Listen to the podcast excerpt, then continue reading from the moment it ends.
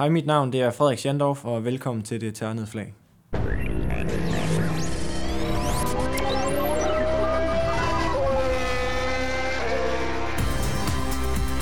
Velkommen til det tørnede flag, DASUS podcast om Formel 1 dansk og international motorsport.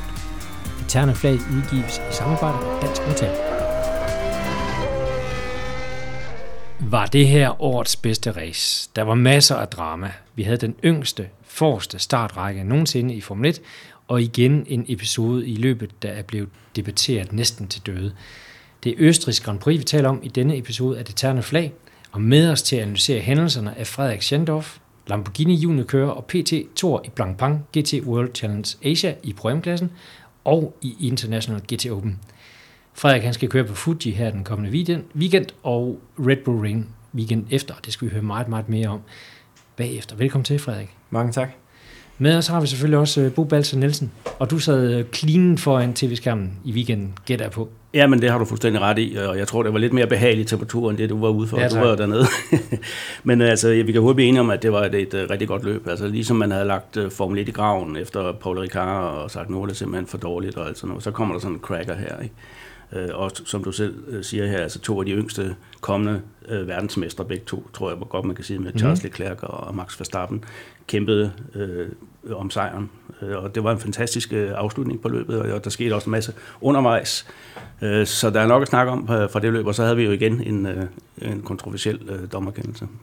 Ja, skal vi ikke starte med den? Altså, øh, for det første, lad mig lige indskyde, du siger, at jeg var dernede, der var helt sindssygt varmt, det var næsten for mig, der det gode.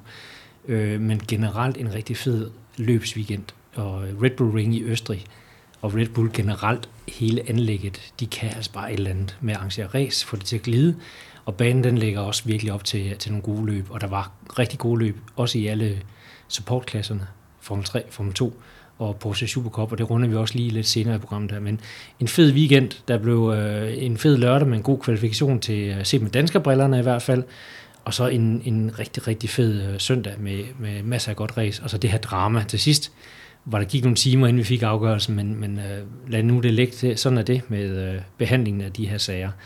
Men øh, lad os spole helt frem til et par omgange før mål, og Verstappen han øh, er nået op til Leclerc i front. Ja, altså, og som du siger, øh, lige for at gøre banen færdig, Red Bull Ring, det, det var en af de, øh, jeg tror faktisk, det er den bane på kalenderen, der har færre sving. Øh, reelt Ja, er der er kun det. en, en 5-6 sving, altså, selvom de godt nok siger, at der er 10. Men Ja, altså, 10 tæller de, ja. Ja, men, men jeg synes kun, der er en 5-6 stykker. men det er selvfølgelig også, fordi jeg aldrig har kørt der. Ikke? Men, men det, der sker der på omgang øh, før slut, det er, at Charles Leclerc, som har ført hele løbet, øh, han bliver indhentet af øh, Max Verstappen med ild i øjnene. Øh, og Max han går straks til angreb, som man jo kender ham. Øh, han vandt jo i øvrigt også på Red Bull Ring sidste år efter en helt fantastisk øh, kørsel. Øh, Første gang så lykkes, øh, lykkes det øh, Leclerc at afvise ham, men øh, på næste sidste omgang, ja, der tvinger han sig simpelthen igennem øh, i sving 3. Øh, Max Verstappen og undervejs, så når de altså og, og, øh, hvad hedder det, banke hjul øh, mod hinanden i udgangen af svinget. Og det var den, øh, diskussion, altså det var den øh, episode. Herefter så kører øh, Max så i mål som, som sikker vinder, ja. kommer forbi der, men Leclerc kommer så i mål som nummer to. Men det, det var det, der var et stort samtaleemne, det var, var han for aggressiv øh, i den overhaling, øh, Max Verstappen. Han, han går ind om og er faktisk på indersiden øh, side om side med øh, Leclerc i nedbremsning til svinget. Og øh, Leclerc han blev hængende øh, i ydersport, det de kalder heltelinjen også, tror jeg nogle gange, øh, og forsøger at køre den vej rundt, så han får en bedre udgang ned mod det næste sving, det næste lange lige stykke der. Men der banker de altså hjul, og Leclerc han må et, et kort øjeblik uden for banen. Øh, og så er Max kørt og, og vinder løbet. Ja. Og det er så den diskussion, der, der opstår, var, var øh, skulle Max Verstappen have en straf for det? Fordi han, han, hvis man øh, kigger helt øh, nøgtern, eller øh, ja, øh, set ovenfra på det, jamen, så tvinger han rent faktisk øh, Leclerc af banen øh, i et kort øjeblik. Og det må man jo ikke ifølge reglerne. Men øh, dommerne vælger altså til sidst at sige, jamen det her det var et racing incident, øh, og jeg er tilbøjelig til at give dem ret. Det ved jeg ikke, hvad du siger til det, Frederik. Jamen, det er jo svært at sige. Det kommer jo nok an på, hvem man holder med. Om man holder med, Ja, med. Ferrari eller Red Bull. Men jeg synes nu, det var en, et super godt løb, og der var, der var spænding næsten det hele vejen igennem. Og for at tage selve episoden, så, så tror jeg, at, at øh, Verstappen vil have kommet forbi, uanset hvad, på de sidste to omgange alligevel, da han havde et noget mere overskud end, øh, end Leclerc. Også at han havde, han havde noget mere ild i øjnene, fordi Max han vidste godt, at enten så, så vandt han, eller så blev han to, og han kunne nærmest kun vinde noget de sidste par omgange, så derfor vil han gøre alt for at kunne komme forbi, hvor Leclerc han var i en anden situation, hvor han hele tiden har været et og bare skulle køre sit eget tempo, og, og i bund og grund ikke har været presset bagfra før de sidste, de sidste 10 omgange. Så derfor er det, det er en, Max var, havde helt sikkert noget mere ild i øjnene, end, end Leclerc havde de sidste par omgange, og derfor vil han også forbi. Og jeg synes nu ikke, jeg synes ikke, at han gør noget forkert, øh, Max, fordi at han prøvede omgangen før, hvor det ikke lykkedes, hvor Leclerc kunne komme forbi og trække forbi rundt om bagefter. Og jeg tror, at øh, nu vidste han godt, at, at hvis han gjorde det, det samme endnu en gang, og, og, og, og give ham den smule plads, så vil han nok gøre det samme, Leclerc. Så jeg tror, han vil sikre sig, at, at han kom forbi, og ved at presse ham helt ud, så, så han ikke kunne være på den ordinære del af, af banen, så var det den måde, han sikrede sig og, og kunne komme sikkert forbi. Fordi der er ingen tvivl om, at Ferrari kører stærkere ned ad langsiden end, øh, end Red Bull, men, men jeg tror, at, øh, eller jeg vil sige, jeg, jeg synes, Max han gjorde det rigtige, og han gjorde også det, der var, der var bedst, og det, der var, er bedst for sporten også. Man skal have lov til at gøre nogle små ting, uden det, det skal være dommerne, der, der afgør det. Fordi han kørte jo ikke som sådan ind i siden på, på, på Leclerc, for Leclerc kunne have valgt at trække sig, og så prøvede at overhale ham på den anden side øh, hen mod det næste sving. Så han, han gav muligheden om enten at kunne trække sig, eller skulle tage den helt, helt brede linje rundt. Og, og det var så Leclercs valg at, at blive ude på ydersiden og håbe på, at han kunne, kunne holde den rundt. Ja, lige præcis. Altså, jeg mener, første gang jeg så episoden, og lige da det skete, der tænkte jeg, det bliver de nødt til at give en straf for, men tør de? Fordi det havde altså ikke været populært på, på Red Bull Ring, øh, hvor der var 25.000 hollænder, og, og i det hele taget i Formel 1, hvor man ikke gider at have den slags afgørelse øh, efterfølgende, hvor der, det bliver afgjort på en straf. Det har man jo set de sidste to løb også, at der har været øh, dommer på. Men efter jeg har set det, det nogle gange, der, så er jeg sådan set øh, tilbøjelig til at give dig ret i, altså, at, at øh, de to kører, altså Leclerc, han, han laver for det første en, en fejl op. Han, han giver alt for meget plads, så, så han, han laver plads til, at Max Verstappen kan gå indenom.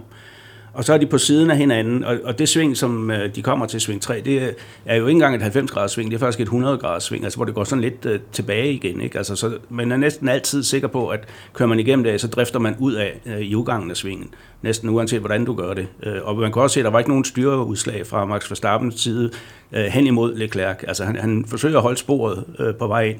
Og ligesom du siger, der, der tror jeg altså, at man skal have den mening, at, at Leclerc ved at blive der på ydersporet, der, der vælger han at tage en chance øh, fordi det, det er ikke sikkert, at den går. Og, og vi snakkede lidt om inden udsendelsen her, jamen i gamle dage, der havde der jo været grus derude, så havde han været nødt til at give plads, fordi det var, det var jo logik før i tiden, hvis, der, hvis, du, hvis der kom en kører op bag dig og dykkede indenom i nedbremsen til et sving, jamen så havde han svinget. Det er jo kun fordi, der er de her max, altså kæmpe afkørselsarealer på, uden for selve banen, at man, man overhovedet kan forsøge at hænge på udenfor. Ikke? Og, og det gør lidt klærk, og så synes jeg også, altså så må man også sige, at så, så bringer han sig selv i en situation, hvor han kan risikere at blive skubbet ud. Ikke? Kan I, kan I forstå de her, altså nu, nu sidder vi her i studiet og er meget, meget enige om, om den her episode, hvordan er forløb. Kan I forstå dem, der siger, at Verstappen han skulle have haft 5 sekunder, og dermed var bumpet ned på, på anden plads? Jamen altså, det, jeg tror sagtens, man kan finde øh, episoder fra andre løb, hvor at, øh, en kører har fået en straf for det. Der, der var noget med Kevin Magnussen og Nico Hülkenberg for nogle år siden ja. på Hungaroring, mm. hvor at, øh, Kevin sådan set øh, gør det samme, ja. hvor Hülkenberg prøver at gå udenom på ydersiden, men, men Kevin han, han lader simpelthen bare sin bil drifte øh, ud mod ydersiden. Og der får Kevin en straf, så vidt jeg husker, ikke? Øh, så, så det er, der er altså, men det er igen det, altså det her med reglementet, altså der, kørerne har jo selv bedt om, og teams har selv bedt om at få et eksakt reglement, og jeg tror ikke, du kan lave et eksakt reglement Nej. i motorsport, fordi der er simpelthen ikke to episoder, der er 100% ens. Og derfor må der være lidt rum til dommerne og stewards og, og, og lave en subjektiv vurdering i, i hver enkelt tilfælde også, øh, ud over lige det, der står, øh, som er lovens bogstav. Ja. Jamen, jeg, vil også, ja, jeg synes også, at det, jeg kan sagtens forstå dem, der har Leclerc-hatten på, at de synes, det var uretfærdigt, at, at, at, han, at han bliver ramt, fordi Leclerc drejer i princippet ind, og der er egentlig også plads til Max på indersiden. Men fordi Max han bremser så sent, så er der, kan han bare ikke dreje mere, end, end det Max han gør. For Max han, han bremser lige de 2-3-4 meter senere, der, der gør, at han kommer op på siden af Leclerc, og derfor lukker Leclerc af. Ja. Så altså, jeg kan godt forstå for, for deres synsvinkel, at hvorfor de er, er træt af det, men det er, det er svært at sige, fordi når vi nu er Red Bulls hjemmebane, så tror jeg også, det har givet, givet store problemer, at, at netop lave en dom for, mod netop Red Bull. altså, jeg vil sige, nu sagde du op mod 25.000 hollænder. Det føltes som om, der var 250.000 hollænder. Ja. Noget. Øh, det var sindssygt mange. Det var endnu flere end sidste år. Der var også helt orange. Året før var det pænt orange. Men i år var det helt, ja. helt vildt. Ikke? Og de vælter jo ind på banen efter løbet, og, og vi står og tænker, øh, mig og så de andre dernede, de, de kan ikke give en straf for det her, fordi de ville jo flå banen fuldstændig fra hinanden, de der hollænder, ja. hvis det var, det skete. Ikke? Men det skal selvfølgelig ikke være det, der afgør Nej. kendelsen, og, og, i og med, at Tom Christensen var blandt styrer, så ved vi, at det får i hvert fald ikke ham til at ændre mening. Nej. Altså han er simpelthen øh, så regelret, ikke? Altså, så han, når han er gået med, altså gået ind på den side af, af kendelsen her, så er det jo fordi, han er enig i den. Ikke? Mm. Ja. Altså, vi ved jo ikke, om der har været afstemning eller noget. Fordi det tog faktisk tre timer efter løbets afslutning, før at dommerne øh, kom med deres kendelse. Ikke? Ja, altså og det var der... også meget klogt, tror jeg, at lade lige følelserne... Jo, der er, også en, der er også en lang proces, altså inden, inden arbejdet kan gå i gang overhovedet. Altså løbet skal lige behandles færdigt først, og inden det kan gå i gang, så er der gået en time øh, og der er kørende så i gang med interviews og så videre. Så, så derfor tager det den tid, det tager, og det, det skal det også. Det skal selvfølgelig behandles ordentligt. Øhm, men når det er sagt, så jeg, jeg tror heller ikke, der er noget politisk i det, og jeg tror heller ikke, at der var øh, et eller andet øh, øh, forbehold, der skulle tages, fordi det var en Red Bull-kører på Red Bulls øh, hjemmebane. Øhm, men der står også i, i afgørelsen, at der er ikke nogen kører af de her to involverede, der er, har mere eller mindre skyld end den anden. Øh, så det er også det. Og, og jeg tænker også, altså, hvor, hvorfor i alverden lader Leclerc-døren stå sådan, så meget på, på vid gab. Altså, den er jo ikke kun åben. Det er jo, han inviterer jo til, at Verstappen han skal dykke ind om. Frederik, der kunne godt tænke mig at høre, hvad du tænker. Altså, hvis, hvis du var i den situation, havde du så ikke sagt, okay, det var sgu min fejl. Jeg lod døren stå pivåben her, og han gik ind om.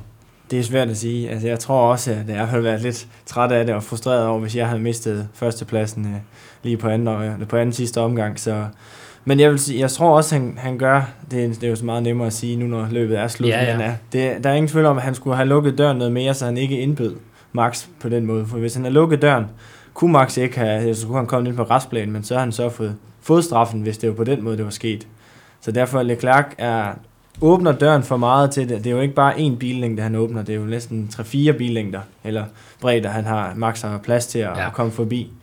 Men jeg tror, han var for bange for, at, at Max kunne tage ham i, i den tredje og sidste DRS-zone i, i stedet for. Så derfor ville han have en lille smule bedre traction for at kunne, for at kunne holde ham hen mod den sidste. Det er min eneste øh, årsag til, hvorfor han ellers ikke lukkede mere, end, øh, end han gjorde Leclerc. Ja. Så er det så bare surt, at det her run-off-areal, der er uden for svinget, øh, sving 3, der, det, det snæver ind, og så stopper det lige pludselig. Så det, det er fra asfalt og så over græs, så er han nødt til at kunne komme ind på banen på det tidspunkt og er nødt til at falde ind bag ved Verstappen, øh, for ellers ender han i græsset, og, og det er jo der, der er konsekvens, kan man sige. Det vi lidt savner ved nogle af de her baner, ikke? Ja, altså, lige præcis. Altså, det han kunne have gjort, det var også det, du foreslår, det er altså at lave det, der hedder slingshot, ikke? Altså, hvor han ligesom lader øh, Max Verstappen bremse så sent som muligt, så han, han øh, kommer dårligt ud af sving, og så har han i stedet for taget en bredere linje og ideallinjen igennem, og så udnyttet Ferrari's højere tophastighed ned mod sving 4. Ikke? Ja. Altså det, mm. men, men altså... det, det, var, det var alle de her vis og vis. være så klog Nej, det er vis igen. Verstappen havde 11 omgange friskere dæk, så vidt jeg ja, husker. Ikke? Så, så da han havde et eller andet overskud i bilen også, der udover at han havde ild i øjnene og Helt sikkert, altså, men, ja, jamen, det havde han altså, men, men uanset hvem af de to der havde vundet løbet, så havde det været fortjent, synes jeg. Men altså, vi, vi må altså tage, ja, ja. tage hatten af for, for Max Verstappen igen. Jeg synes jo, sammen med Hamilton, han har været den absolut bedste kører endnu øh, i år. Altså i modsætning til tidligere, så, så laver han ikke nær så mange fejl. Altså, det er kontrolleret aggression, han har nu om det. Altså netop det, du siger der med, at han havde 11 omgang friskere dæk, jamen det var også, fordi han lavede godt tire management tidligere i løbet, samtidig med, at han overhalede folk. Ikke? Jo. Og så var han så lidt heldig, at han overhalede både Hamilton og Vettel, øh, på grund af, at de havde længere pitstop, tror jeg nok, det var. Ikke? Ja. Så han slap for at køre forbi dem. Ikke? Men mm. altså, han skal stadigvæk have pacen, og, og, den skal være der hele tiden. Og jeg synes altså, at hans, hans racecraft, den er, det er måske den bedste i hele feltet. Ikke? Uden tvivl. Og der er ingen tvivl om også, han er, han er helt sikkert vokset med opgaven, fordi at tidligere, når han har haft en dårlig start, så er der ingen tvivl om, han har været frustreret. Han måske endt, endt med at køre ind i dem allerede første sving, ved at han har været så frustreret. Så der er ingen tvivl om, at han er blevet dygtigere mentalt til at, at bevare roen, fordi ellers så tror jeg ikke, det har lykkes for to år tilbage. Nej. At kunne lave samme resultat, som han ja. gjorde nu. Så, altså, det var en fremragende præstation. Ja, det var det. Jeg synes, altså, det var en fed udgang. Vi skal jo ikke mere end, end tre år tilbage, 2016, da Rosberg og Hamilton havde nogenlunde samme situation deroppe i det sving, og ja. det førte altså sammenstød med sig, hvor, øh, hvor Rosberg øh, mistede frontvingen, så vidt jeg husker. Ikke? Ja. Øh, så en, en god udgang på den her situation, og, og skal jo heller ikke glemme, at Verstappen, han, øh, han klokkede jo fuldstændig i starten, ja. og røg tilbage på 8. pladsen bag ved Gasly endda, som han senere endte med at tage med en omgang. Ja. Sin egen teamkammerat. Ikke? Øh, det var altså nu en rejse fra pladsen og så op til at tage... Jamen det er noget, der normalt ikke kan lade sig gøre. Altså, det... mindre du har en total overlegen bil. Vi har set Hamilton gøre det i en bil, der er måske er halvanden sekund hurtigere ja. end de andres. Det er den her jo ikke, og det var det samme sidste år, da Verstappen vandt øh, på samme mm. bane. Den passer altså til ham, ikke? Altså, øh, og så er der altså alle de her tilskuere, og så er der jo også Red Bulls hjemmebane, ikke? men altså, det er jo ikke nok, altså, hvis ikke du har det inde i dig. ja. Øh, og, og det, det er en gang, altså, når sådan noget sker, så får man jo lidt troen tilbage på, på motor, altså Formel 1, at det er ikke kun øh, drejer sig om at have en Mercedes. Ikke? Altså, du kan altså også gøre noget selv som kører. Ikke? Der er ingen tvivl om, at det, og det viser også lidt om præstationen, når Gasly bliver overhældt med en omgang. Ja. Og det er jo ikke, fordi Gasly er en, er en dårlig kører. Selvfølgelig er han ikke, nok ikke lige så god som, som Max, men det er jo ikke, fordi han er, er så dårlig kontra, kontra Max. Så derfor viser det også lidt om Max's præstation, at bilen nok ikke var den bedste, men Max han var helt sikkert den bedste over de 70 omgange, eller 71 omgange. Ja, så ja. kommer netop, altså så kommer så diskussionen med, netop med uh, Gasly, ikke? Er hans sæde i fare allerede nu, er der nogen, der spekulerer med. Altså jeg har bare svært ved at se, hvem vi skulle sætte der ind. Uh, altså de to kører i, i Toro Rosso, der, der ja, hvad hedder han, Daniel Kvært har jo været der og blevet mm. vejet og fundet for let, ikke? og Albon han er helt ny, ikke? Så, så jeg tror, han får lov at køre sæsonen færdig, Gasly. Øh, men det overrasker mig faktisk, at han er så meget bagefter ja. Max Verstappen. Øh, også selvom at, jeg havde forventet, at han ville blive slået af ham, men ikke, ikke så meget, som han bliver konsekvent øh, hver eneste gang. Og jeg er også overrasket over, at hastighed, eller skal man sige tempoet kontra Max og Gasly. Fordi jeg synes egentlig, han gjorde det udmærket tidligere, Gasly da han kørte i to år. Han var, han var super hurtig i to år ja. sidste år. Ikke? Altså, snakken går på, at bilen ikke passer til ham. Altså, den er sat for meget op til Verstappen og hans kørestil. Han er mere neutral til understyrende, og Gasly kan godt lide den lidt mere overstyrende. Men det, skal, det er ikke en undskyldning i, i mit, eller skal sige, i min synspunkt, fordi at de sætter jo bilerne op til, selvfølgelig sætter den op til, hvordan den er hurtigst muligt, men hvis Gasly har en anden kørestil, så skal han enten ændre kørestilen lidt, eller så skal de tilpasse bilen til hans kørestil. Så man, altså, man kan ikke være en omgang langsommere, fordi man ikke kan lide en anden kørestil. Så er der enten teamet eller køren, der ikke gør, ja. gør noget optimalt i, i, i min optik. Altså det, det må have været noget af et øjeblik øh, for Gasly, da han opdager, hvem der kommer i bagspejl. altså til hans forsvar, ikke, øh, nu skal jeg ikke forsvare ham alt for meget, men til hans forsvar, så startede han på softdækkene, Gasly, ja. og, og Max startede på medium og ja. kunne gå direkte til de hårde, de hvide ja. dæk, ikke? Jo, men han var jo på softdækkene, fordi at det var han nødt til. Det var han nødt til ja. i kvalifikationen. For at komme øh, i Q3, ikke? Verstappen satte lidt mere, og det lykkedes jo så. Ja, altså så, der var jo mange ting også, altså det var lidt spændende, fordi Verstappen og plus de to Mercedes-biler startede jo faktisk på et andet compound end Ferrari gjorde, mm. ikke? Ja. Altså Ferrari startede på de bløde dæk, øh, og Mercedes plus Verstappen starter på, på mediumdækket. Ikke? Mm. Øh, og det viser jo altså, at, at det, det var sådan set lige meget, fordi de, de sluttede jo lige efter hinanden. Ja. Øh, så, så, så, så der var ikke rigtig noget vundet der, men der hvor det, det efter min mening blev afgjort, det var netop, at, at Max Verstappen kunne køre så langt på sin dæk, inden han kom. Så har han altså de friskere dæk hen mod slutningen. Ikke? Der er jo ingen tvivl om det, der er ingen tvivl. Jeg tror måske også, at noget af det stammer fra, at Ferrari, de var, de var bange for at lave en ligesom i Monaco, at de, de måske ikke ville satse på at kvalificere sig på mediumdækkene. Og ikke ture simpelthen. Ja, altså. lige præcis. Fordi det var en så stor fiasko, at, øh, ja, det tør man ikke, at det tør man ikke at lave. Ja, det skal helst aldrig ske igen i bunden rundt, men det tør man slet ikke at lave på samme kalenderår. Nej, og det viser jo også lidt om, altså, hvem der er presset. Det er Ferrari, ikke? fordi de har ikke opnået de resultater, de vil, så derfor tør de ikke tage de chancer, Nej. som Mercedes for eksempel gør her. Ikke? Altså Mercedes var jo selvsikker nok til at sige, at vi kører bare hjem på uh, medium igen i, i Q2. Ikke? Jo.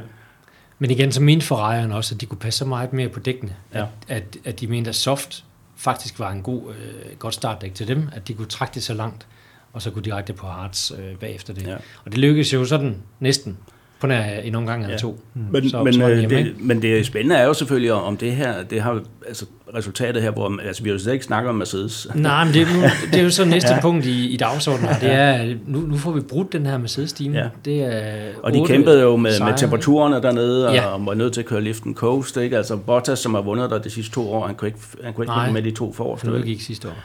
Ud, nå, jamen, han har i hvert fald vundet der ja. tidligere, ikke? Øhm, og, og Hamilton har så det her problem, hvor han skal have en ny frontsektion, som, som sinker ham også, ja. men han havde ikke vundet alligevel. Mm. Altså, de havde simpelthen ikke patience dernede, ikke? Og, og det bliver altså interessant, om det her det er sådan et vendepunkt, hvor man kan sige, Ferrari de, de tager over igen, ikke? fordi selvom at de har vundet de otte første løb, Mercedes, så, så det er ikke sådan, at, at de har været totalt dominerende i alle løbene. Nogle af dem har de, men, men nogle gange har de også været heldige. Ikke? Altså for eksempel i Bahrain var de heldige ikke? Altså ja. med, med at vinde. Ikke? Øh, og Ferrari, der, nu har de altså tabt to sejre på skrivebordet, kan man sige, både i Kanada og, og her, altså ved, ved kendelser, som er gået dem imod. Ikke? Mm. Øh, men det kunne være sjovt, hvis de nu øh, kunne give øh, reelt modstand til Mercedes, for jeg tror ikke, at Red Bull med al respekt for dem, jeg tror ikke, de stadig endnu er i, i stand til at på, på regulær basis øh, hver eneste løb at kæmpe mod Mercedes øh, og Ferrari, som de gjorde her. Det var simpelthen øh, Verstappen-faktoren, tror jeg, øh, der gjorde det hernede. Ikke?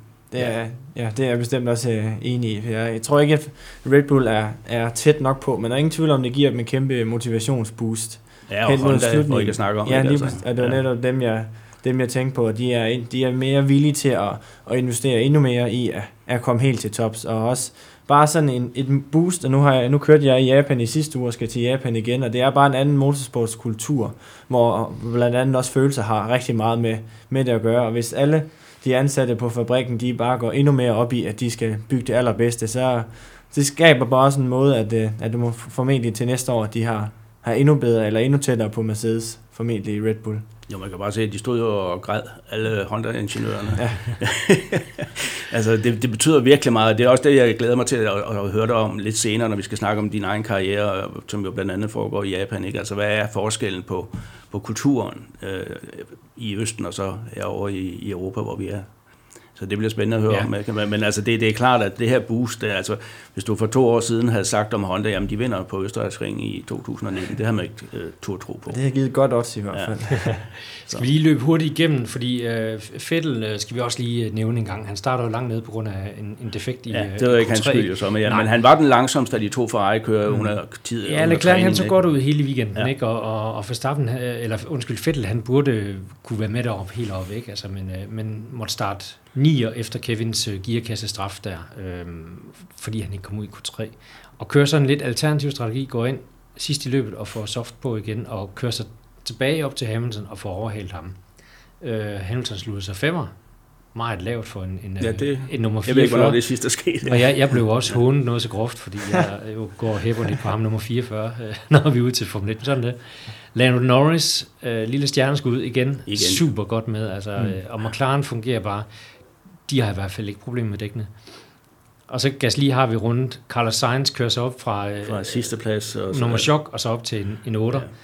Øh, Kimi, god gamle Kimi, og Giovinazzi, endelig et point til italieneren. Ja, han var også glad bagefter. Han var også glad, og han fik barberet lidt af manken af. Det var et vedmål, han havde med Vasseur fra Alfa Romeo. Ja om at hvis, når han fik sit første point, så skulle nogle af de der lange uh, italienske lokker falde.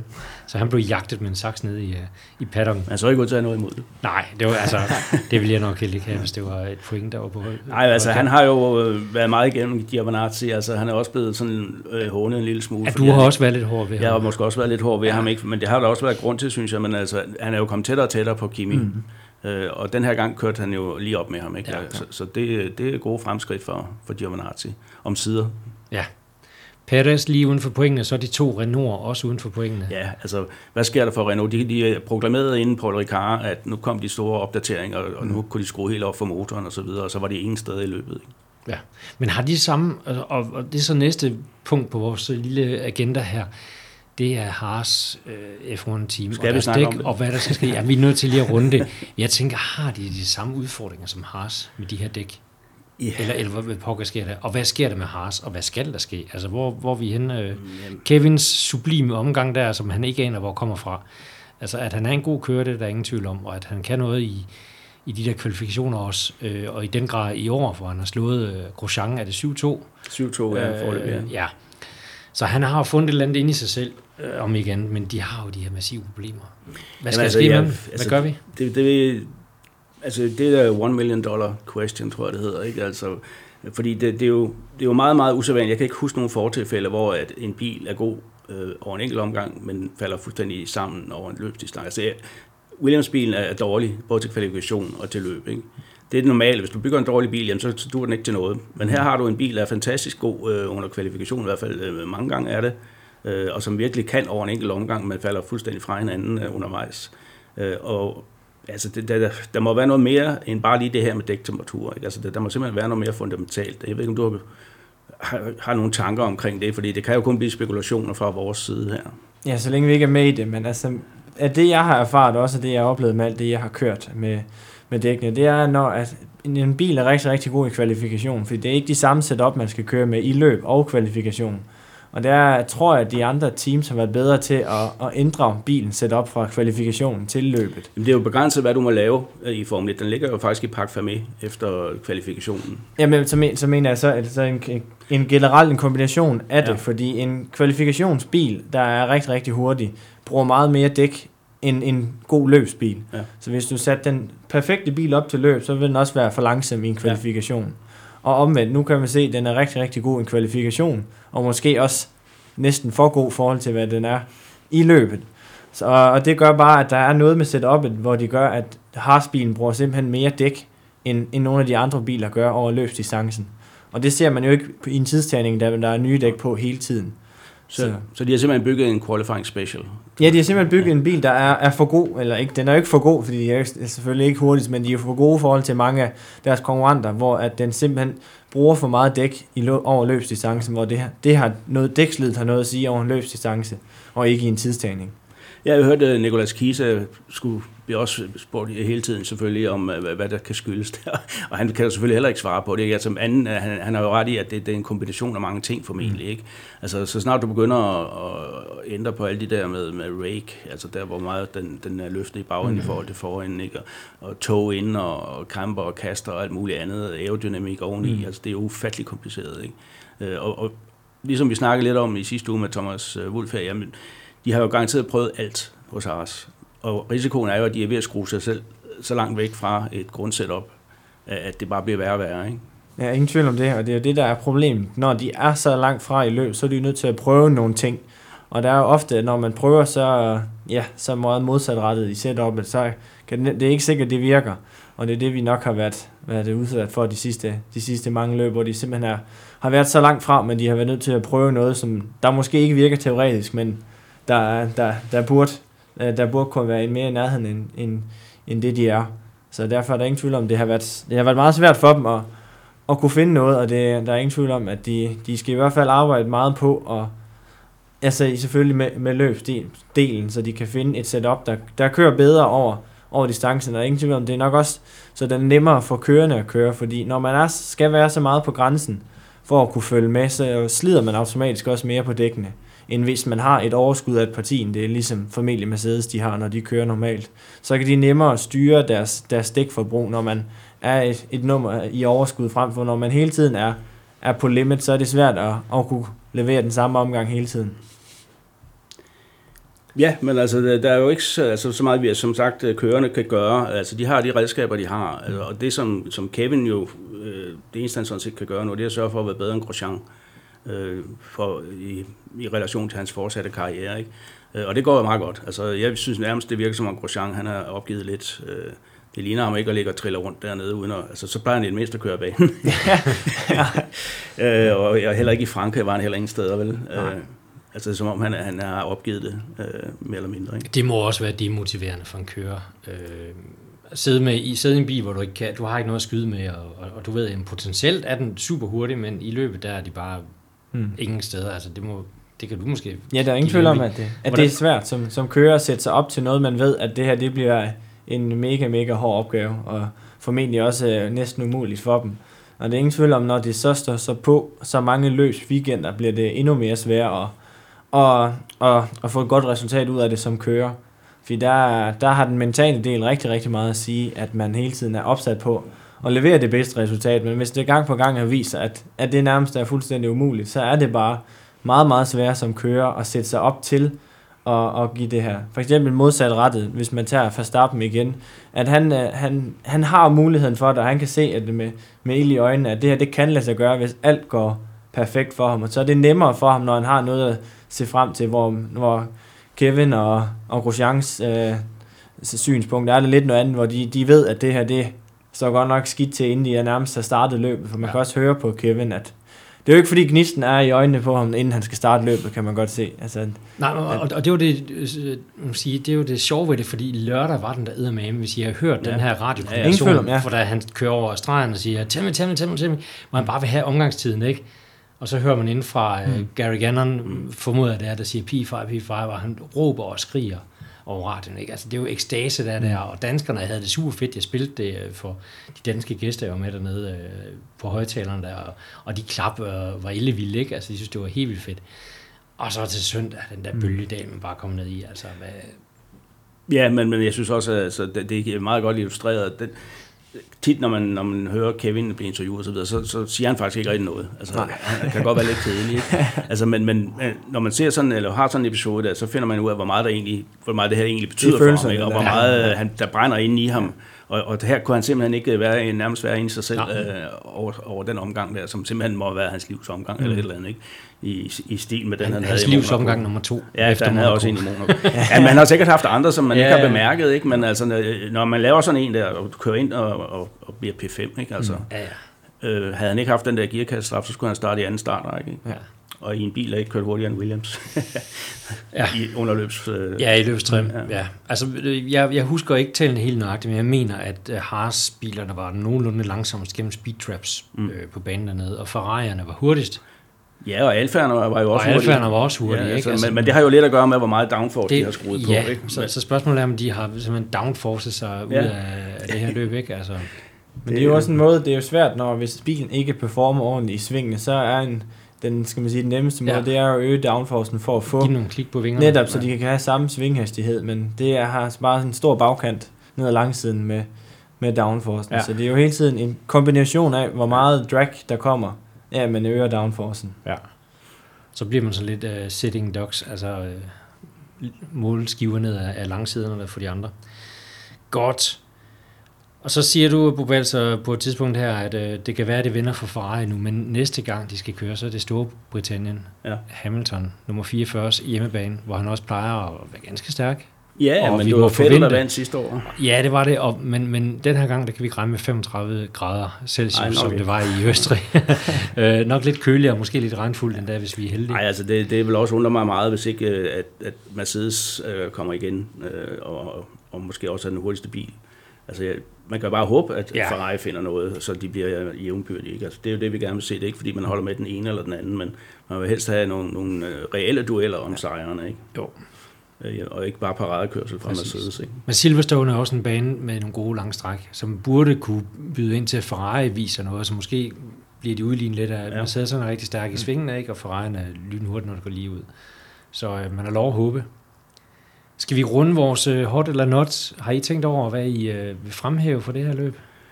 Ja, altså hot, øh, ja, altså, der er selvfølgelig Max Verstappen. Øh, det bliver svært at undgå, men Ja. ja. altså, jeg synes også, at Carlos Sainz, hans, øh, hans løb, og McLarens øh, renaissance i det hele taget, er, er hot. Ja. Øh, så, så dem vil jeg nok pege på.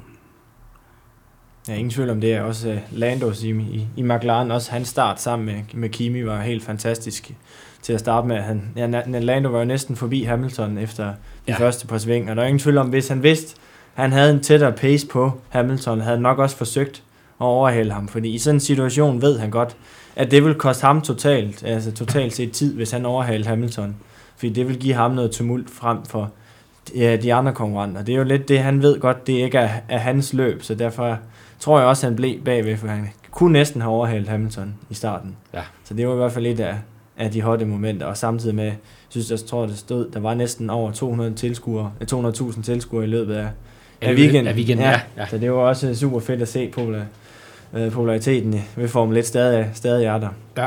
Og ingen tvivl om, de fik noget for, for pengene den weekend her. Det gjorde det, det gjorde det. Jeg vil godt, jeg vil godt skyde på, øh, på Red Bull Ring her og sige, det, det er, er min hot den her weekend, fordi igen fantastisk anlæg og, og fantastisk weekend og fantastisk løb. Øh, ikke at det er alene er banen, der er skyld i det, men, øh, men øh, en, en stor del af, af æren må de tage for det. Det, det fungerer dernede, så øh, har man mulighed for at tage med derned næste år for eksempel, så ses vi dernede. Men du kan fortælle lidt om, om hvad du tænker om Red Bull Ring. Det kan vi høre lige om lidt, når, når vi kommer til det. Hvad skal vi øh, fremhæve her øh, som absolut nuts? Ja, vi havde jo Haas sidste gang, øh, det bliver svært at... Ja, vi kan ikke blive med at... Nej, det vi kan ikke Nej, blive ved med at have det. Men altså, Pierre Gasly tror jeg også, vi har haft som not øh, et par gange. Ja. Ja. Jeg synes heller ikke Racing Point øh, leverer, hvad man havde forventet. Altså, og så er der Renault, som også... Øh, jeg troede altså, at de var ved at komme lidt fremad. Øh, Jeg synes også, Renault, det er også, når det er så stor en fabrik, så burde de være tættere på, ja. På Ferrari og Mercedes, end, end det de er nu. Fordi det må være, og det er helt sikkert heller ikke være deres indsigt, da de gik i Formel 1 for nogle år tilbage. Jeg tror, de havde forventet at være i nærheden af toppen på, på nuværende tidspunkt i hvert fald. Ja. ja, men altså det har de jo selv erklæret. Altså, Ja. Det var deres mål, ikke? Altså, og vi havde jo spået lidt uh, her i podcasten tidligere, at de ville komme til at ligge sådan et eller andet sted mellem de top tre og så resten. Mm. Der vil du finde Renault. Altså, de er der nogle gange, men det er, det er sørme ikke ret tit. Altså, nu får de jo tæv af deres kundeteam. Ja, det er ikke godt. Uh, så, så Og, og ikke bare tæv. altså, Nej. de bliver jo sparket ud af ja, det gør de. Altså, men altså, jeg synes jo også, altså, hvis vi skal have en anden hot, altså McLaren's uh, tilbagekomst, kan jeg jo godt lide. Ja. Mm. Altså, med to nye kører, det er åbenbart det, der skulle til, øh, og ny chef og så videre. Der, der er hver gang i svingdørene derovre. De, De skulle bare år. have Alonso ud. Ja, det, det, jamen altså, du sagde det, jeg Ja. sagde det. Men er ingen tvivl det er også demotiverende for team, at man har en kører, at der hele tiden, hver gang, hver evig eneste gang, de kører, så klager han over noget. Altså selvfølgelig har han måske også en grund til at klage, fordi de ikke er hurtige nok, men der er ingen tvivl om, det bliver demotiverende at arbejde så meget for noget, som der er. Man ved hver gang, at man får, Ja. man får hug for det, man har leveret. Det Så kan ikke være sjovt. Der tror jeg, det er i hvert fald, det er, det er igen noget med altså, mentaliteten. Det har bare meget at sige, selvom, man, selvom det er et stykke metal, man kører rundt i i bund og grund. Ja. Jeg kan godt gå med på den der med Renault som, øh, som øh, den her weekendsnot. Jeg var skuffet. Jamen det, I forhold til, hvad de selv har lagt op til, Ja. så er det jo kæmpe skuffet. Ja, det var skidt. Altså det bedste, det var jo den interne duel mellem de to kører, hvor Ricciardo lige skulle sætte tingene på plads på sidste omgang, eller sådan noget, og køre Ja. ja. forbi og, og Hyggenberg, ikke? Yes. Men det, kan jo, det var langt nede i, i placeringerne, ikke? Mm. Godt. Det var det for uh, Formel 1-løbet. Skal vi lige runde, hvad der ellers er sket i weekenden? Bo Balser.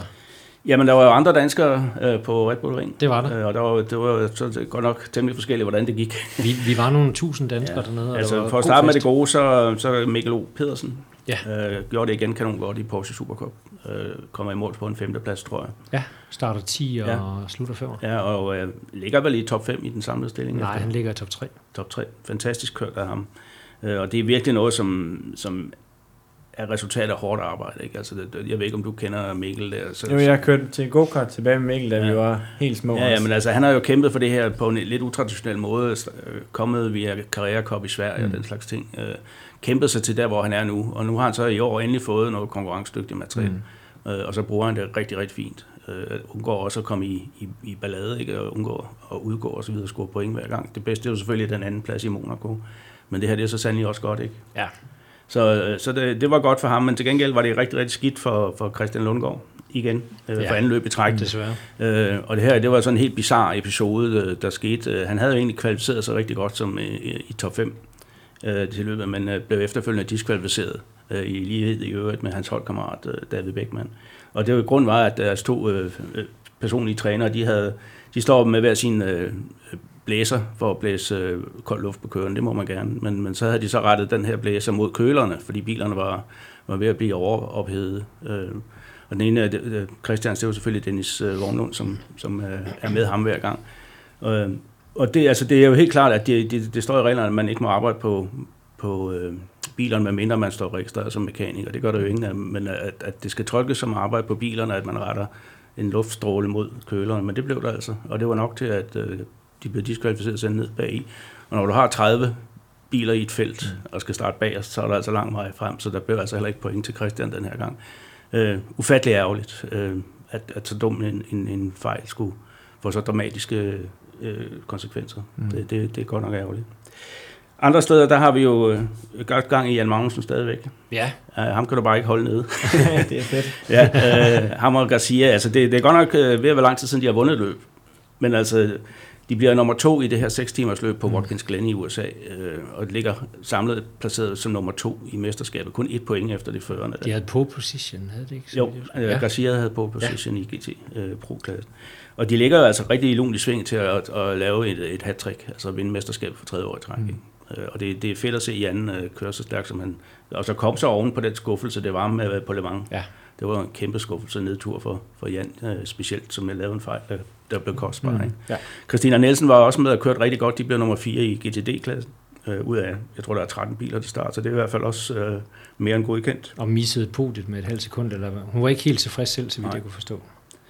Så, øhm, så der har været gang i det, og så, så næste uge, der, ja, der er jo ikke en weekend, hvor der ikke er en masse danskere i aktion. Du er blandt andet øh, i aktion på Fuji-banen, det kommer vi tilbage til. Øh, Mm. øh, og der har vi i øvrigt også Christina Nielsen med, øh, to danskere derovre. Øh, og så er der altså formelræs øh, på øh, Hungaroring, hvor vi både har Frederik Vesti og, i øh, den europæiske Form 3-serie, og vi har Nikolaj Kjærgaard i øh, den, der hedder Euroformula. Øh, og vi har også Oliver Rasmussen i, i en afdeling af det italienske Formel 4-mesterskab. Så der er masser af Formel Race på en uden tvivl lun Hungaroring. ja, garanteret. Han bliver hed. Ja, men den helt store nyhed øh, øh til med danskeren, det er jo altså Ulrik Lindemann, øh, som i næste weekend debuterer i VM øh, i rallycross. Og det ved jeg, det har du også øh, studeret meget i, altså, fordi Ulrik har jo fået chancen øh, uventet. Ja, den er kommet sådan, øh, sådan lige ind fra, fra højre, og hvad det er en uge siden, det blev annonceret, at han skulle køre derop, så det er ja. tæt på deadline for tilmeldinger i hvert fald. Men absolut fedt, at han skal op og vise øh, de danske farver op i Høljes. Ja. Er det jo i Sverige? Ja. Den store folkefest. Ja, men det er jo en kæmpe folkefest, og der er jo hver år tusindvis af danskere, der tager op, og i år der er uden tvivl ekstra mange, ja. øh, fordi han får den her chance for Honda øh, i, i VM-serien. Ikke? Mm. Altså, det bliver altså godt nok spændende at se. Uh, Ulrik har jo heldigvis en sæson bag sig i den type biler, men det har så været i Nordic X-serien, ja. uh, som jo altså bruger de samme biler, men men øh, er jo altså på et lidt lavere niveau, ikke? Og han deltager så i Hondaen, altså i samme bil øh, i, i den nordiske serie også. Han har jo ja. nu et par løbserfaringer med, ja. med den bil, og, Olsberg, som han kører for, har kørt en hel sæson i, øh, nej, to sæsoner i USA med bilen, og har nu fået dem over til Europa i stedet for at, ja. at deltage her med dem. Ja. Og det er jo også noget, et løb, så vidt jeg ved, kan man følge det på, på dansk tv også. Du kan følge på nettet også? Ja. Øh, VM vises også på, på deres YouTube-kanal. Ja. Så dagen at se det. Ja, men det, det er i hvert fald øh, noget, som jeg glæder mig meget til at se, hvordan Ulrik klarer den der. Fordi gør han det godt, så tror jeg, at han får en fod indenfor i, i VM-serien. Mm. Og det er jo hans store mål ikke, øh, i sidste ende. Ulrik har tidligere vist rigtig god fart på Høljesbanen i, ja. i Super 1600, har, så vidt jeg husker, ikke de helt store resultater med derfra på grund af diverse uheld, øh, men man har været med i de indledende runder og vist super god fart. Så han kender banen, og han kan banen, og han har det rigtig godt med den. Så ja, så det var lidt om, hvad, der, øh, hvad vi har af danskere i aktion. Altså, og som jeg sagde, så er det jo helt fantastisk, at hver eneste weekend, så har vi nogle af jer, Frederik, øh, der er dine kollegaer i aktion over hele verden. Altså i et antal, som vi aldrig har haft før, og på et niveau, vi aldrig har haft før. Ikke? Så, så det er jo ekstra spændende for os, der sidder og følger med øh, og se, hvad I laver der, og det går jo rigtig godt for dig også. Ikke?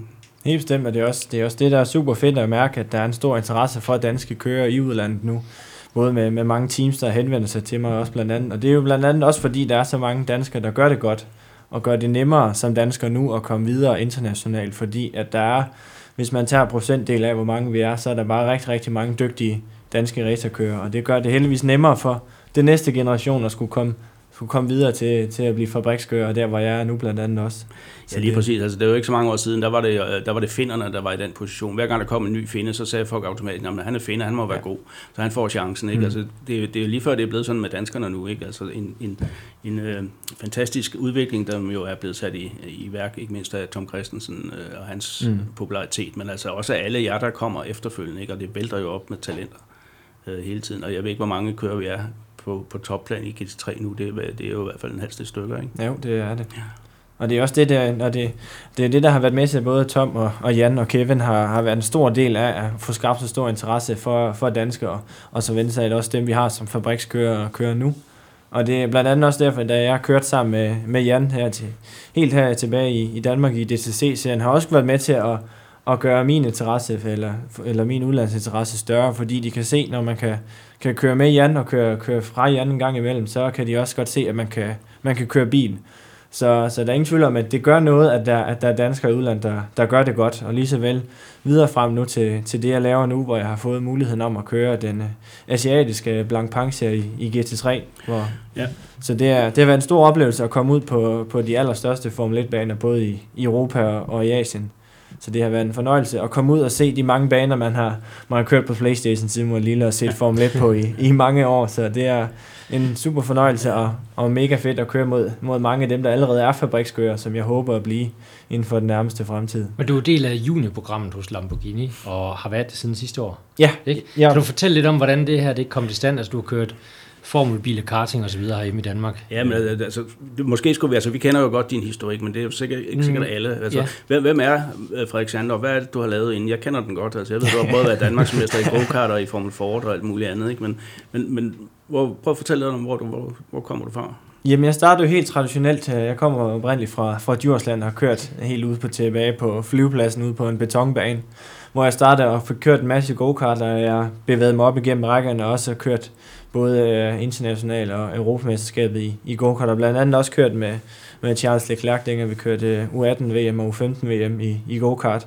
Så det har været en, en stor del af vejen har selvfølgelig været go-kart-delen, som man skal i dag. Man kan ikke komme og blive, blive professionel racerkører uden at have kørt go-kart i dag, fordi det er så stor en del af den fundamentale del af at være racerkører og lære alt det grundlæggende i go-kart for at kunne, for at kunne komme videre i, i racerbilen.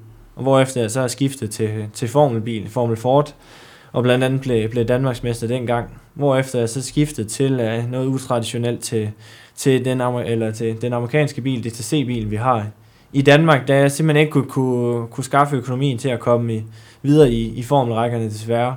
Men så gjorde jeg et, et, et andet valg, og det har vi vist sig at, at både succes, hvor jeg har kørt et par år i, i Danmark, hvor jeg så første år og sidste år kom, øh, kom til, til, til Europa, hvor jeg kørte den øh, europæiske Lamborghini Super Trofeo, hvor vi var, jeg tror vi var næsten 50 biler på, på Monza, og vi tror vi var totalt set næsten 55 over løbsæsonen, så det var en rigtig, rigtig god serie, og, og en rigtig hård serie, da alle kører i samme slags bil, så der er ikke nogen, der har fordel i at køre i nogle forskellige slags biler, og det, det gjorde en masse erfaringer, jeg fik lært de europæiske baner at kende, og jeg fik, og jeg fik vist øh, Lamborghini, hvem jeg var, og så i løbet af allerede til anden løb sidste år, kom jeg med i deres øh, juniorprogram, hvor vi så har nogle samlinger over året, hvor der er deres fysiske træner og deres øh, coachmaner, hvor vi så gang på gang får, får evalueret, hvordan vi har kørt og får vist noget, får vist noget video og teori om, hvordan vi skal køre de forskellige baner.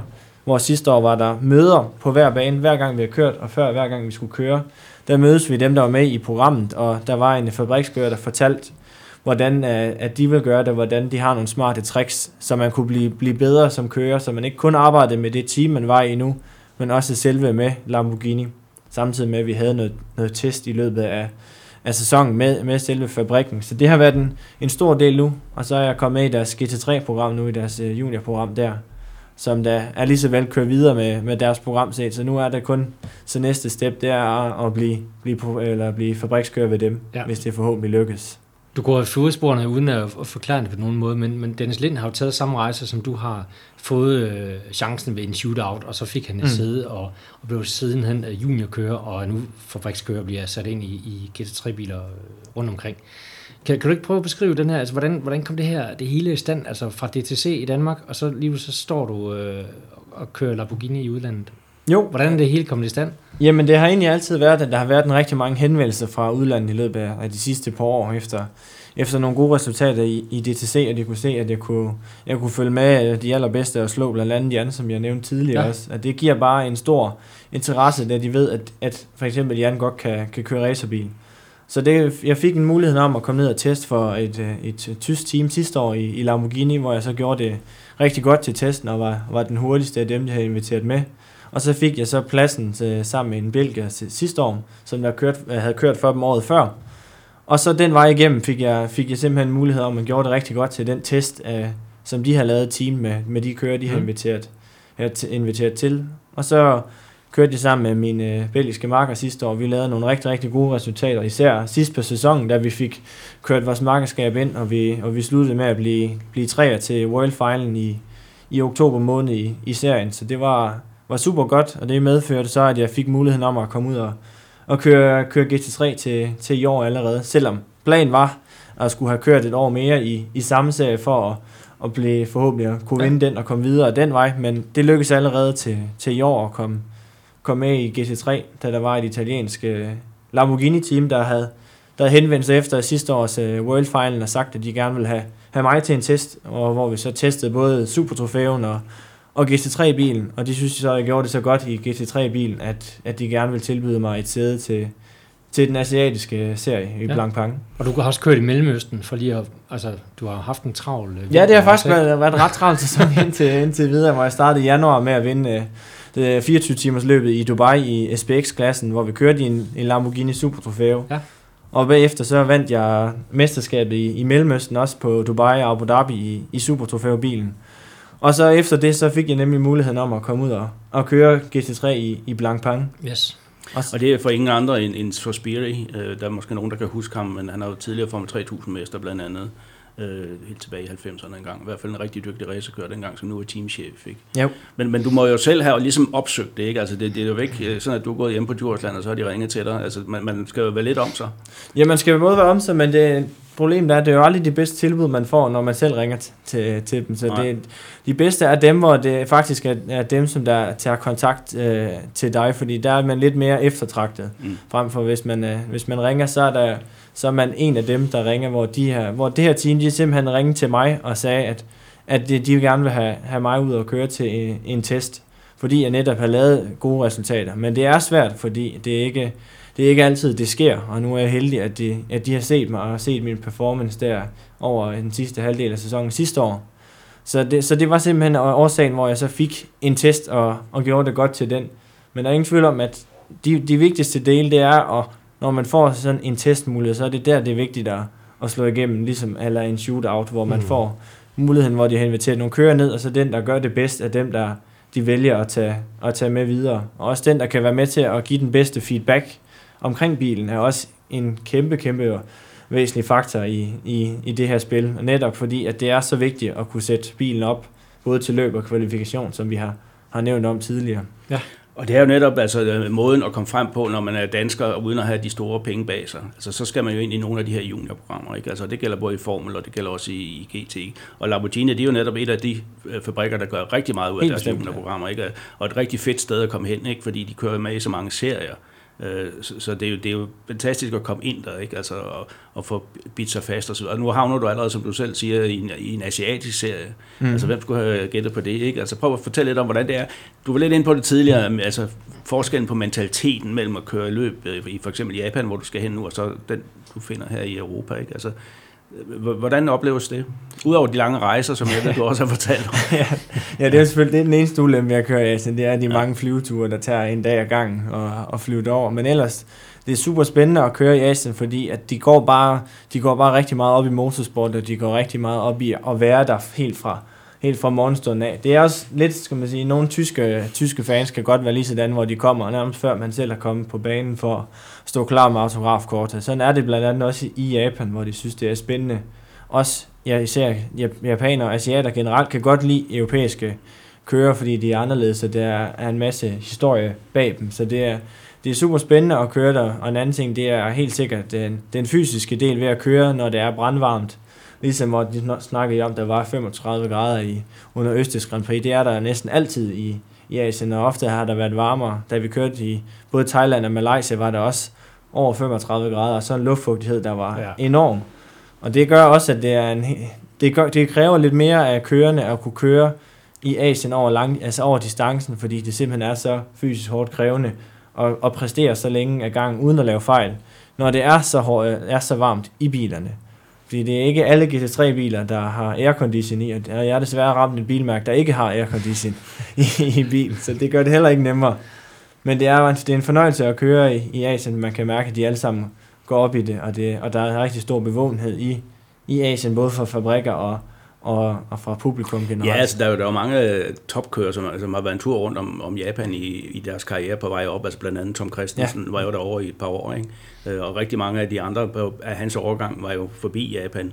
Så har Jap- japansk motorsport jo været lidt nede i en, årrække, hvor man ikke havde råd til at... Altså, man kunne faktisk tjene penge ved at køre derovre i Mm. 90'erne, ikke?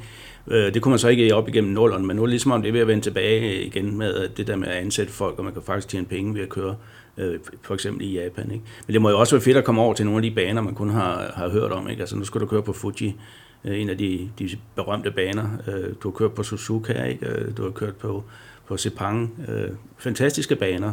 Helt bestemt, det er en fantastisk bane, og det er fedt at have nogen, der har været så, så store rent historisk set, også at komme ud og, og prøve at køre på dem, og Mm. det er en fornøjelse som rent køremæssigt, der, der blandt andet også Suzuka er, er virkelig, virkelig udfordrende som kører, fordi den er ekstremt teknisk svær, og især efter det første sving, så kommer der 4-5 S-sving, hvor det er, og det hele afhænger af, hvordan du tager det første, og hvis du tager det forkert, så koster det bare dig hele vejen igennem, og det er super fedt, at der er så meget op til, op til køren på, på sådan en bane, at, at, at køren har så meget at sige.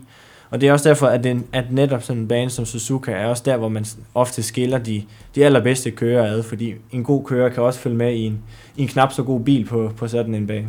Mm. Ja, det, det, det må være en fantastisk oplevelse. Så er du vel også efterhånden lært at tale kinesisk, kunne jeg forestille mig, fordi du har, du har både kinesisk øh, holdkammerat øh, derovre, og så også, også når du kører i øh, GTA Open. I, Nej, det må du ikke kalde dem, fordi den ene er fra Hongkong, så det er han Nå, ikke nej, det, for. det, nej, okay. men det, er- det er tæt på jo, så, så det, man, man lærer en del sprog, men det kan man godt ikke snakke hverken japansk eller kinesisk flydende, men øh, Men hvordan er så, nu snakker vi lidt om, hvordan mentaliteten er i teams, mm. altså derovre, altså hvor, hvor meget man går ind for det og mm. brænder for det. Hvordan er med kørende, altså hvordan er deres indstilling?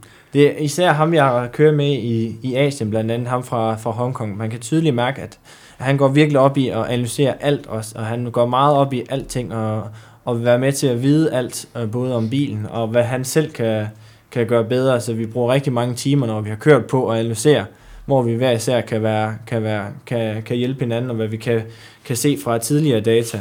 Så det er, der er ingen tvivl om, man kan mærke, at han går, han går i hvert fald mere op i det, end nogle af de andre europæiske teamkammerater har haft igennem tiden, og, og får analyseret, hvad hans egen performance kan, Mm. kan gøre bedre. Så det, der er ingen tvivl om, de går bestemt rigtig, rigtig meget op i, i også alt det uden for banen, og, og, og få optimeret det så meget som muligt.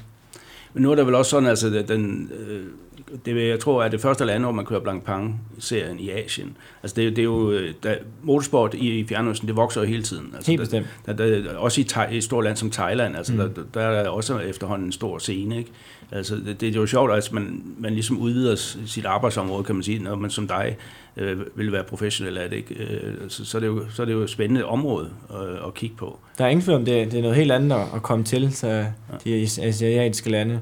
Men det er ikke så meget turisme, man har tid til, når man, når Nej, man skulle, er der. skulle blive derovre jo. Ja. så, men udover det, så, så kører du altså også den, der hedder GT Open Ja. ja. serien i, øh, i Europa, også for GT3-biler, ikke? Jo, og det, Øh, Det kører nemlig for, for samme team for Vincenzo Sospiri, og, Ja og også i en, øh, i en Lamborghini øh, uh, Hurricane. Og det går også øh, rigtig, rigtig godt, hvor vi kører på alle de europæiske Formel 1-baner nu her, hvor vi også ligger to i, i Pro mesterskabet Og så det har, det har været en, en fornøjelse at være med til, og også allerede kunne, kunne ligge så højt op i mesterskabet allerede, allerede nu. Men det har heldigvis været en god forårssæson, fordi jeg har kørt rigtig, rigtig meget i år. Så jeg selv har været skarp fra, fra starten af, og jeg har fået testet noget af GT3-bilen inden, så, jeg, så vi vidste og var godt forberedt inden, inden løbsweekenden, for ellers skulle vi ikke have været der, hvor vi var nu allerede første års. Og det, og det er kun super fedt, at det, at det går så godt, og, det, og jeg håber bestemt Men- på. Men nu, nu, nu når du er med i som GT3 Junior, Ja. øh, er det så din opgave ligesom at, at, at lære fra dig til dine to holdkammerater? Fordi det er jo nogen, det kan godt være, de er erfarne, men jeg har i hvert fald ikke hørt om dem før. Men, men er, det, er det en del af, af programmet at være inde som fabrikskører, eller semifabrikskører, at, at du skal også tage ansvaret? Altså du bliver lånt ud til andre teams, Hmm. som jeg har forstået det, ikke? Ja, ja, både og. Altså, der er ingen tvivl om, at jeg skal være med til at, at hjælpe dem, og jeg skal også være med til at, at hjælpe team med at Mm. få så meget og give den rigtige feedback tilbage til dem, fordi de tester også hele tiden.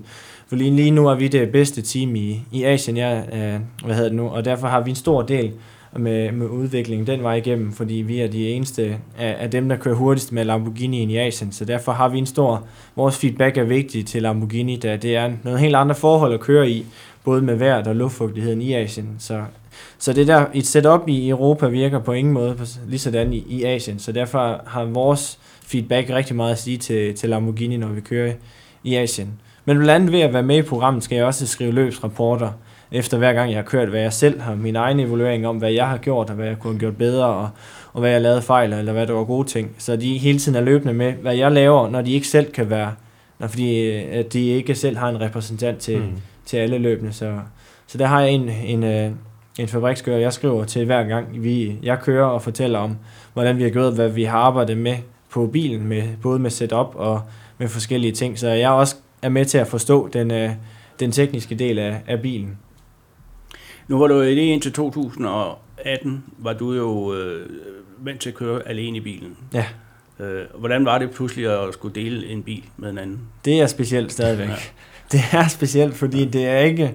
Når jeg kører, så kan jeg mere selv bestemme over, hvad der skal ske, men når jeg ikke kører, så, er, så har jeg ikke herre over noget som helst over, hvad der sker, andet jeg kan bare håbe på, at min teamkammerat gør det bedst muligt, og det er selvfølgelig også hans indstilling, men det er bare noget helt andet, når man ikke kører selv.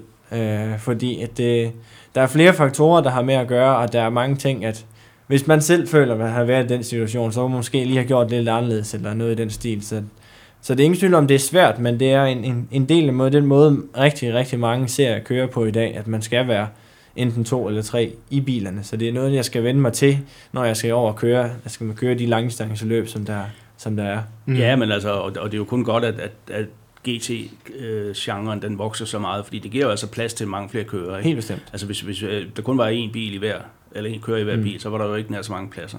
Overhovedet så sådan ikke. kan man også se på det, ikke? Altså, så, så må man jo leve med, at det er en holdsport lige pludselig. Jo, det bliver det, og det bliver også, men det bliver, altså, bliver nemmere som kører at komme, at komme igennem nåløje, fordi der er flere muligheder, og Ja. fordi der er så mange fabrikker inden for GT-biler, frem for hvad der er i formelbiler, Ja. hvor formelbiler er meget, meget indsnævret af, hvad du har af chancer og muligheder, hvor her i GT har man lidt mere, hvis du har en, en rigtig godt talent, er det nemmere at komme videre inden for GT-vejen. Og på, på det, så, så kan jeg jo se, at, at uh, foruden dig i, som uh, GT3 junior, så er der 20 andre. Uh, Ja. Ved I noget om, hvor mange der så eventuelt får tilbudt en kontrakt næste år, eller, øh, eller håber man, det bliver en selv? Eller hvad, Jeg selvfølgelig håber, at det bliver, bliver en selv, men altså ja. Det der ved, jeg ved, der kommer senere på året, så bliver der en shootout, hvor at vi bliver inviteret fire kører af dem, Mm. der er med på listen. Og så den af de fire, der gør det bedste for os, så et tilbud om at blive fabrikskører til, okay. Til året efter. Så det, det ved man simpelthen. Så, så mit Ja. delmål for i år, det er at, at forhåbentlig komme med til shootouten øh, senere på året. Og så derefter, så kunne komme, komme videre som fabrikskører. Ja, selvfølgelig. Men det, men det er svært nu, når jeg kører første års GT3, for mange af dem, der er med på listen, er nogen, der har kørt i, i mange år. Så, så derfor bliver det svært at, at komme med, men det er bestemt noget, jeg kæmper for, og heldigvis også resultaterne nu har også peget i den retning af, at øh, de i hvert fald også skal have mig med i, i betragtning om det. Men du, og du kan godt fortsætte som juniorkører næste år, så det, det er ikke, det er Nej, ikke sådan en, det- lukker der. Nej, det kan, jeg- jeg kan nemt sagtens fortsætte Ja, ja, ja. som junior kører, kører til næste år, hvis jeg, hvis jeg fortsætter i at, at køre GT3 og med Lamborghini. Så derfor er der ikke en, det er også derfor, det er svært for mig nu, når der er flere af de andre, der har kørt tidligere øh, i Lamborghini og kørt i GT3 i flere år. Ja. Så, men jeg håber bestemt på, at, at det kan være med til det nu, når jeg har gjort det så godt allerede første år, og kunne komme, kunne komme med videre til, til det på shootout. Fedt, fedt. Hvad, hvad, hvad så med fremtiden? Hvad, hvad tænker du selv? Hvad har du af drømme og visioner? Ja, jeg har selvfølgelig mange drømme, ligesom mange andre racerkører har. det, det skal man. Og min første delmål, det er selvfølgelig at blive, blive professionel, så, der er, så jeg er helt uafhængig af økonomi, og så jeg bliver betalt for at, at køre. Og det håber jeg på, at det kan indfries inden for, for de næste par år. Så jeg er helt ude af den, og jeg kan køre, uden at skulle tænke over, at øh, nu koster det altså penge, hvis man kører ind i hinanden. Så det er, så jeg håber bestemt på, at det kan være med til videre. Så formentlig også om to til maks tre år, så kører jeg, kører jeg Le Mans også, så jeg er med der. Og vi arbejder allerede på det, som det for, måske kan lykkes allerede om, om to år. Det er i hvert fald også mit, mit store mål at komme, komme til Le Mans og, og vinde det, ligesom mange andre danskere har, har gjort. Mm. Men det kan jo så ikke blive for Lamborghini. Det kan det desværre ikke, som det ser ud lige nu. ikke som det er nu i Nej. hvert fald. Som det ser ud lige nu, så kan det desværre ikke. Men, øh, men, Men, ja. altså, det, jo, nu kommer der jo hypercars, og der har Lamborghini jo i hvert fald også noget, man med god øh, ret kan kalde hypercars på, på øh, spisesedlen. Ingen sådan tvivl om det. Ja, så hvis det, det kunne jo være spændende, hvis de gik med der. Ikke? Men jeg ellers ved, det er har der- været på altså, talebræt. Ja. Ja, altså, men ellers er der jo mange andre fede løb. Altså, du, du, der kommer jo for eksempel lige Spag 24 timers løbet om, om en måneds tid. Ja. Ja. Ikke? Uh, der ved jeg ikke, om, om, om der er noget for dig der. Det har, jeg har fået mange henvendelser om at, at, køre spag 24 løb, og de har også øh, har snakket om det, om det er noget, vi skal, om vi skal være, være med til. Men som det er lige nu, er det ikke planlagt på, Ja. på kalenderen, desværre. Men ellers er det også et, et fantastisk løb at, at være med til. Ja, og Nürburgring. Nürburgring har vi lige set også, ja. Ja. Og det er jo det, der heldigvis er med Lamborghini, at de, at det er, de er godt nok ikke Mans lige pt, men de er heldigvis Ja, alle andre overalt, steder. ja. alle andre steder Ja. Ja. på bilen. Det er fordi også, øh, Lamborghini har ikke en GTE-bil. De har kun GT3-bilen lige Ja. ja. nu pt. Og det, er, det gør blandt andet, at de ikke er med til netop Le Mans løbet. Ja. Men altså GT3 øh, i det hele taget er blevet en fantastisk succes på verdensplan. Helt bestemt. Altså der er jo så mange biler og løbserier, mm. altså, som man kan deltage i. Ikke? Jo, og det gør det også, og det fungerer rigtig godt, at der er så mange serier og så mange bilproducenter, der er med mm. i GT3, og det er jo det, der gør, at det er, det er populært, fordi der er så mange forskellige Ja, ja, bilmærker i det. hvis du tager Blancpain for eksempel, Ja. ja. altså, der er jo 10-12 forskellige mærker Ja. øh, repræsenteret. Ikke? Og det er der også i, i, i de andre klasser. Der, Ja. ikke? Ja, og det vokser jo bare. Altså, der er jo flere og flere serier rundt omkring, ja. Ja. og, og vi kan jo heldigvis se en masse danskere i mange af de her serier, ikke? Altså både i England og i Europa og i USA og i Ja. Asien, så øh, takket være det, altså der er GT3-mesterskaberne og de her langdistanceserier rundt omkring. Det giver en masse køretid for de danskere. Det gør det også. Det er fedt. Det er godt at, at, at kunne holde øje med. Og apropos holde øje med, så kan vi lige opfordre til, hvis ikke man, eller gør det, så abonner på vores elite nyhedsbrev. Det er det, du lidt sidder og ramser op for, øh, fra ja. en gang imellem, når vi så snakker det her, Bo. Ja. Øh, hvor vi jo holder øje med, med de her indplacerede talenter, vi har i Team Danmark-samarbejdet her blandt øh, Frederik. Ikke? Så gå ind på dato.dk, find vores elite nyhedsbrev og abonner på det, så får man nyt om, om Frederik, når der er noget godt nyt at skrive. Men altså ved jeg, at du har jo også øh, din egen Facebook-side, yes. Og, Yes. og, har du også, hvad har du Instagram? Yes, det har jeg. Ja. Så der er masser af mulighed for at følge med. Så i, de følger bare med på Frederik Sjandorf, der skulle det gerne være det hele. Ja. Ja. Hermed en opfordring til at gå ind og, og søge på Frederik, og så øh, følge ham derinde, og, og holde øje med ham i den kommende weekend på Fuji, Yes. og weekend efter på Red Bull Ring. Ja, der skal jeg ned og køre, hvor Formel 1 lige har, har kørt. Har du været der før? Jeg har ikke kørt der før desværre, så Nej. det er min første gang der, dernede. Men det, det bliver spændende at komme, komme derned og se, om de stadig er en masse gummi i banen. Det tror jeg, der er. Og, nu ved du, i sving 3, der skal du lukke døren. Nej, det skal jeg huske at lukke der. Det, det håber jeg på, at jeg kan lave. Så forhåbentlig kan jeg udnytte det. ja, det kan jo være den vej. Godt. Var det det for denne gang, Balser Nielsen? Ja, jeg synes, øh, det var rigtig spændende at høre, øh, Frederik. Ja. Vi har jo snakket om nogle gange at få dig herind, og nu er det så lykkedes. Ja, det, det er Endelig rigtig lykkes, glade for. ja. Du er en travl herre, og du har kørt DTC. Det skal vi også lige få nævnt. Du har vundet i Classic Race Aarhus øh, for ikke så lang tid siden. I, og så skal du køre finalen også. Ja, jeg har heldigvis fået sat det passet min kalender, så jeg kan køre lidt. Desværre kan jeg ikke køre ret mange Nej. løb i DTC, der er det udlandske. At jeg heldigvis kører så mange løb i udlandet, at det ikke har gjort det muligt for mig at, at køre i DTC. Og så vandt jeg heldigvis Classic Race i Aarhus, så det håber jeg på. Og kan gentage til finalløbet, når jeg kommer tilbage og, og skal slås mod blandt Ja, andet skal man sige, at du har en og Kasper. 100% rekord. Altså, du har jo vundet alle de løb ja, ja. Ja, ja. Så langt godt. Indtil videre. så. Godt. Jamen, det, så, så lad os runde af her øh, og sige tak til Frederik. Men inden vi runder helt af, så vil jeg lige øh, komme med en, en, en god og en knap så god nyhed, Bo Nielsen. Det er, at vi har taget en beslutning her i DASO, og det er, at øh, det går rigtig godt for motorsport. Det går rigtig godt for Formel 1, synes vi også, og synes vi, vi kan høre det ud. Øhm, og vi har lavet Det Terne Flag podcasten siden Spaniens Grand Prix 2018, hvor, øh, hvor vi analyserede Kevin og har gjort det siden hans øh, vinterdrejet, hans, øh, hans form i løbet af, af sæsonerne her. Øh, vi kan da også se nu, at øh, interessen for de her podcasts og udbuddet af danske podcasts omkring Formel 1, den bliver heldigvis øh, større og større. Øhm, så derfor har vi besluttet, at vi nu vil vende fokus mod de hjemlige sportsgrene og nogle af vores øh, store stjerner her, herhjemme, så vi fremadrettet vil tale lidt mere om, hvad vi har på programmet herhjemme i Danmark, blandt DASO sportsgrene, og hvad vi har af aktive kører, som vi hiver ind i studiet en gang imellem til at, at snakke om deres, øh, deres øh, sport. Og der kan også komme lidt andre motorsportsfolk ind. Det er ikke kun aktive kører, vi hi- vi hiver ind. Nej, altså vi, vi har nogle, øh, nogle planer, men jeg tror godt, vi kan løfte ja. sløret lidt for det. Altså, Det må vi godt. Altså, vi mangler herhjemme, synes vi, øh, noget, der hedder Motorsport Hall of Fame. Altså, hvor vi har så mange store navne øh, gennem tiderne, øh, som vi gerne vil hylde noget ekstra. Det har man også i andre sportsgrene, og man har jo Sportens Hall of Fame her i Idrættens Hus, Ja. som er på tværs af alle sportsgrene, hvor Tom Christensen jo blev optaget sidste år. Yes. Øh, Men, men vi vil øh, arbejde med planer om at lave Motorsportens Hall of Fame, hvor vi simpelthen vil lave en række udsendelser med nogle af de største navne gennem tiderne, øh, og så indlemme dem i Hall of Fame. Ja. Og det er det, vi kommer til at gå i gang med efter sommerferien. Ja, så vi arbejder allerede nu på at få det programsat, og øh, efter sommerferien, det vil sige, når vi rammer augusten, så, øh, så er vi tilbage i fuld, øh, fuld og fin form med en masse danske KF'er inden for motorsporten.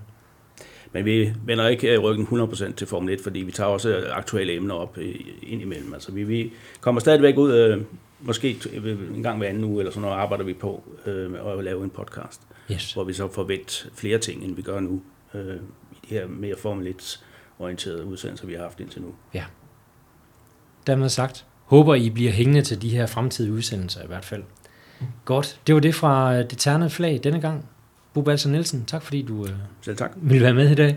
Frederik Sandhoff, tak for besøget. Godt at høre om din øh, karriere indtil videre, og held og lykke fremad. Mange tak. Det var en fornøjelse at være med. Super. Tak for det. Vi høres ved.